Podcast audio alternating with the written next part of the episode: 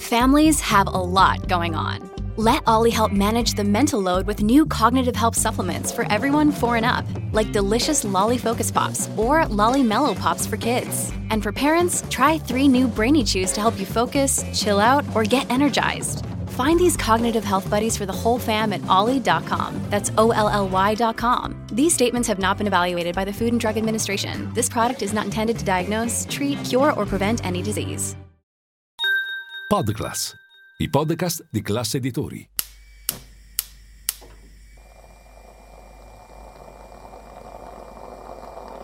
Buongiorno dal gruppo Classe Editori.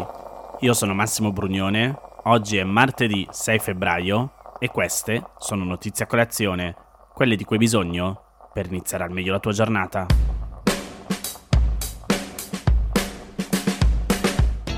...24,7 miliardi di euro. 4,5 in più rispetto all'anno precedente, che vuol dire più 22%. Sto parlando dei numeri comunicati ieri dall'Agenzia delle Entrate che riguardano il recupero dell'evasione fiscale da parte dello Stato. In totale, se si considerano anche i 6,7 miliardi recuperati da altri enti come l'INPS e i comuni, si arriva a 31 miliardi di euro di evasione fiscale recuperati nel 2023. Per fare un paragone, come sottolinea l'ANSA, l'importo complessivo dei soldi recuperati dall'evasione fiscale supera l'ultima manovra da 28 miliardi. E chissà quanti sarebbero se l'evasione non ci fosse proprio.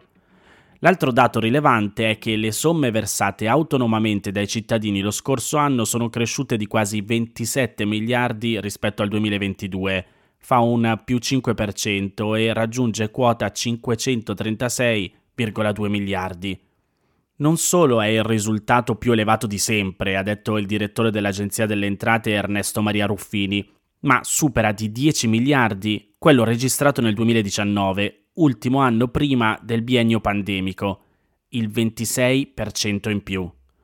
Ruffini ha definito il dato particolarmente significativo, evidenziando che si tratta di una crescita costante che possiamo definire strutturale e che va sottolineata perché la vera sfida è prevenire l'evasione fiscale e indurre i contribuenti a pagare spontaneamente le imposte senza dover rincorrere chi evade. Il fatto che il gettito spontaneo aumenti anno dopo anno è particolarmente rilevante e deve essere letto parallelamente al progressivo calo del tax gap registrato negli ultimi anni, anche per effetto delle misure di digitalizzazione introdotte nel sistema fiscale che rendono più difficile mettere in atto comportamenti evasivi. E infatti il tax gap, cioè l'indicatore utilizzato per calcolare l'evasione fiscale che misura la differenza tra l'ammontare totale delle imposte che verserebbero in base agli obblighi fiscali e quello realmente incassato, cala di 23 miliardi di euro, scendendo da 89,5 miliardi del 2016 agli 66,5 miliardi del 2021. Sono ancora tanti, ma il dato è positivo direi.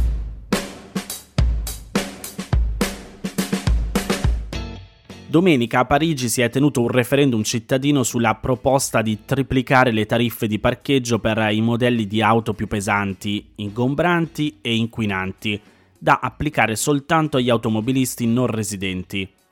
Hanno partecipato 78.121 elettori e il 54,55% di loro ha votato in favore della proposta, che quindi è passata.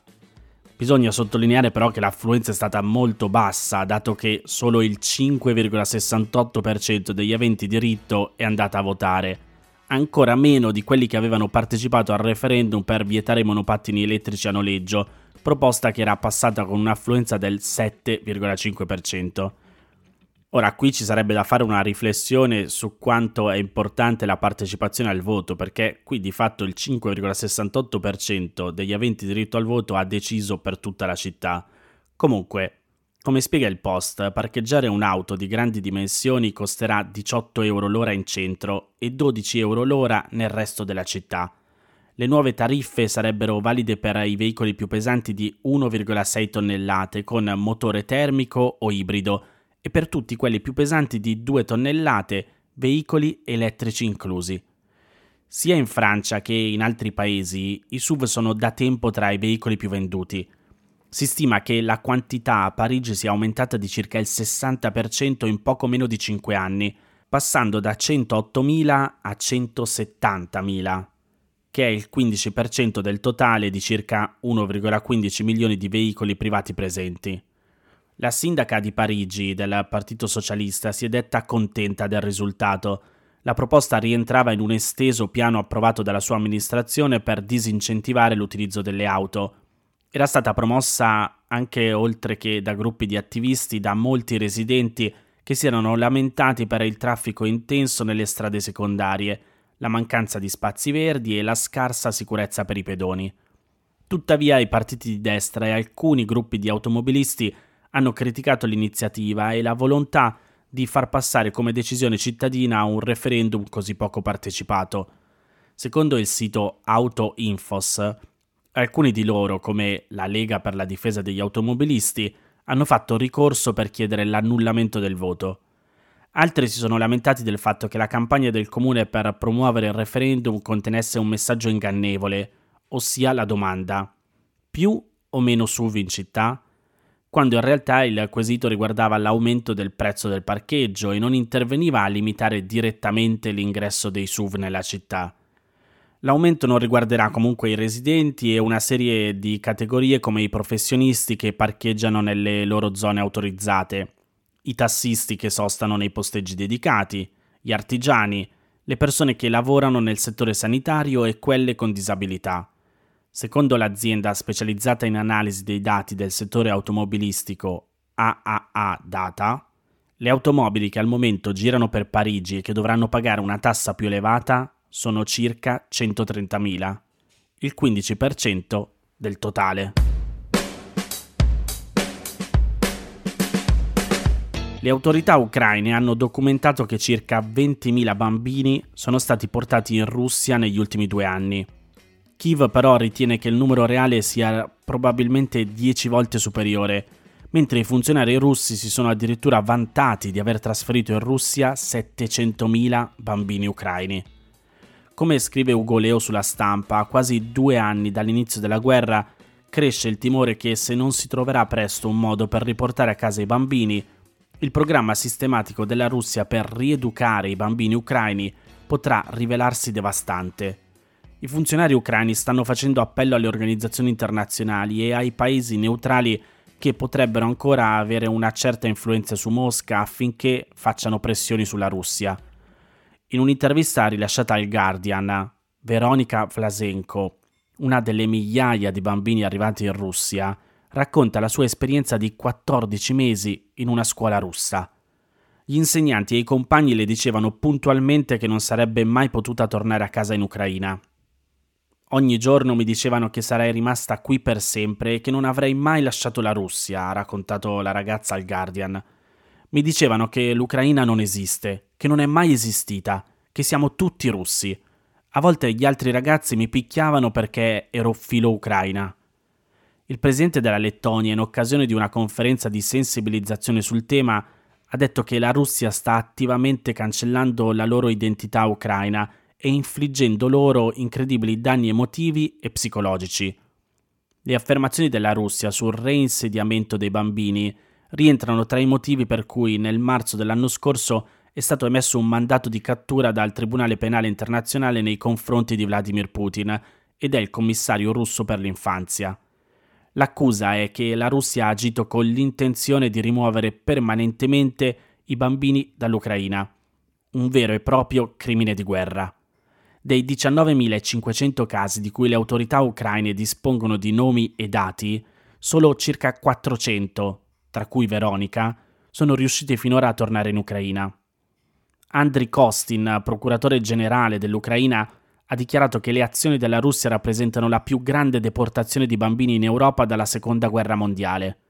La Russia, ha detto il procuratore, sta cercando di distruggere la nazione ucraina, non solo fisicamente, ma anche recidendo i legami familiari e cancellando l'identità ucraina dei bambini deportati. La Russia ha utilizzato diversi metodi per portare i bambini ucraini in Russia o nelle aree occupate dai russi, spesso adducendo problemi di sicurezza e la necessità di allontanare i bambini da zone pericolose di conflitto. In alcuni casi le autorità russe hanno trasferito interi orfanotrofi o case di accoglienza per bambini in aree controllate da Mosca. In altri casi, i bambini sono stati portati via dai loro genitori e trasferiti in Russia dove gli sono stati dati nuovi nomi. Olena Zelensky, moglie del presidente ucraino Zelensky, ha detto che la Russia dice loro che nessuno li sta cercando, cambia i loro nomi e cerca di rilasciargli i passaporti russi. E ha citato il caso di un bambino che è stato restituito dopo gli sforzi dell'UNICEF e del Qatar. Ad interessarsi del caso c'è stata anche la BBC. In un'inchiesta ha scoperto che una bambina portata via da un orfanotrofio nell'area occupata di Kherson è finita a Mosca. Ne sono stati rilasciati nuovi documenti con un nome modificato che dichiarava che era nata in Russia e poi è stata adottata da un leader politico russo e alleato di Putin, Sergei Mironov. Ma non tutti i bambini sono stati portati in Russia con la forza, si tratta proprio del caso di Veronica, cresciuta in un villaggio nella regione di Kharkiv, a poco più di un chilometro dal confine, ha attraversato la frontiera con la zia due settimane dopo l'invasione russa per evitare gli scontri militari che stavano distruggendo il suo villaggio.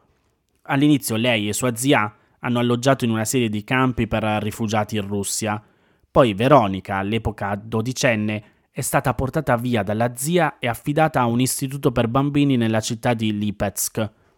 La madre, che in passato aveva prestato servizio nell'esercito ucraino, non è potuta partire ed entrare in Russia per paura di essere arrestata. Così la nonna di Veronica ha percorso migliaia di chilometri da Kharkiv a Lipetsk, passando per la Polonia e gli stati baltici per salvare la nipote e riportarla in Ucraina, dove ora si è ricongiunta con la madre. Ora, dice Veronica, voglio solo aiutare altri bambini ucraini a tornare a casa. Le autorità russe negano le accuse di rapimento. Hanno dichiarato che i bambini ucraini i cui genitori o tutori volessero riportarli a casa, come nel caso di Veronica, sono liberi di farlo, ma non tutti hanno un parente in grado di affrontare il lungo e rischioso viaggio per raggiungerli. Non tutti sono in grado di contattare le loro famiglie e ci sono molti casi di bambini più piccoli che hanno cambiato il loro nome prima dell'adozione da parte delle famiglie russe. L'articolo è lungo e spiega come non ci sia solo la Russia di Putin ad essere coinvolta nella tratta. Uno studio dell'Università di Yale ha rilevato che tra il settembre 2022 e il maggio 2023 oltre 2400 bambini ucraini di età compresa tra i 6 e i 17 anni sono stati deportati in Bielorussia. Se volete approfondire, trovate tutto sulla stampa. Queste erano le notizie a colazione di oggi. Se volete suggerirmi alcune notizie o mandarmi i vostri commenti su quelle trattate, potete scrivermi all'indirizzo notiziacolazione.it. Se volete rimanere aggiornati ci sono il canale Telegram e Whatsapp di Notizia Colazione. Li trovate nel sommario della puntata insieme al link per gli altri podcast del gruppo Classe Editori. Io vi aspetto domani per iniziare insieme una nuova giornata. Un saluto da Massimo Brugnone.